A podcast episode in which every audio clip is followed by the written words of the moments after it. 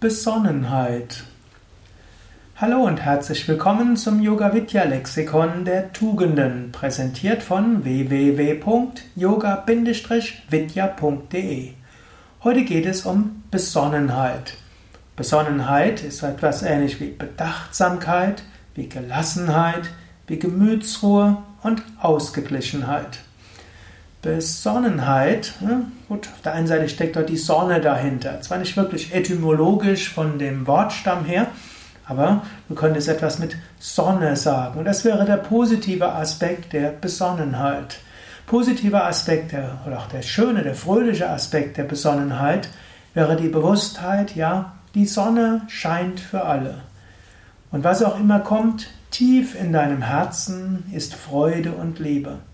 Was auch immer geschieht, es geschieht irgendwo aus dem Göttlichen heraus. Und was auch immer Menschen machen, da ist auch etwas Göttliches. Wenn du das weißt, dann brauchst du keine Ängste zu haben. Du brauchst dich nicht so aufzuregen. Du kannst aus dieser Besonnenheit heraus handeln.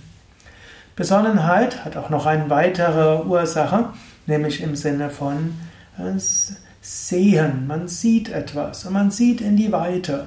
Hm, und auch davon könnte man es herleiten. Ich bin jetzt nicht ganz etymologisch korrekt, aber ich will einfach so ein paar, paar ja, Denkanstöße geben.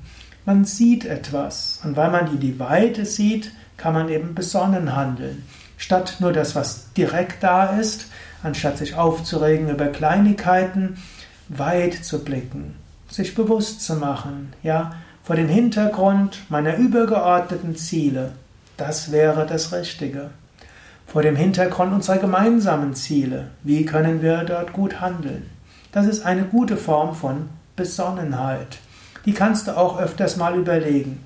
Wenn du gerade dich über etwas aufgeregt hast, wenn gerade etwas ungerecht ist und wenn du meinst, aus Prinzip musst du jetzt das und das machen und das geht doch gar nicht, dann überlege, was ist mein übergeordnetes Anliegen oder meine übergeordnete Mission, Inspiration? Vor dem Hintergrund dieser übergeordneten Aufgabe, Anliegen, Inspiration, was wäre jetzt angemessen zu tun? Wenn du so nachdenkst, wird Besonnenheit leichter fallen. Oder angenommen, du bist gerade dabei, dich mit jemand anders zu streiten. Man muss man es mal richtig aussprechen. Muss, endlich muss es mal gesagt werden. Kann, kommt die Besonnenheit wieder ins Spiel. Da kannst du überlegen, vor dem Hintergrund unserer gemeinsamen Anliegen, weshalb wir in diesem Kontext zusammen sind. Was wäre jetzt geschickt? Was wäre geeignet? Was können wir tun?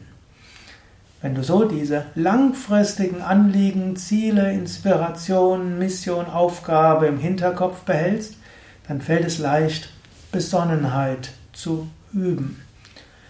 Besonnenheit kommt auch von Sinn. Wenn man einen Sinn im Leben sieht, einen tieferen Sinn. Und der Sinn im Leben kann heißen, mehr Liebe im Alltag zu spüren, alle Menschen in Liebe anzunehmen und sich selbst auch. Sinn im Leben kann sein, hm, spirituell zu wachsen oder in der Persönlichkeit zu wachsen. Sinn kann auch heißen, Gott zu erfahren. Wenn du diesen übergeordneten Sinn im Sinn behältst, dann fällt es leicht, Besonnenheit zu üben. Überlege selbst, welche dieser Aspekte von Besonnenheit für dich viel Sinn machen. Ist es das langfristige äh, Angehen von Zielen, Anliegen und äh, Missionen? Ist es eher das Gefühl, hinter allem ist, ist diese Sonne und bestrahlt dich mit Glück und Freude? Oder ist es der tiefere Sinn im Leben? Und überlege, ob du vielleicht etwas mehr Besonnenheit in dein Leben bringen kannst, auf diese positive Weise.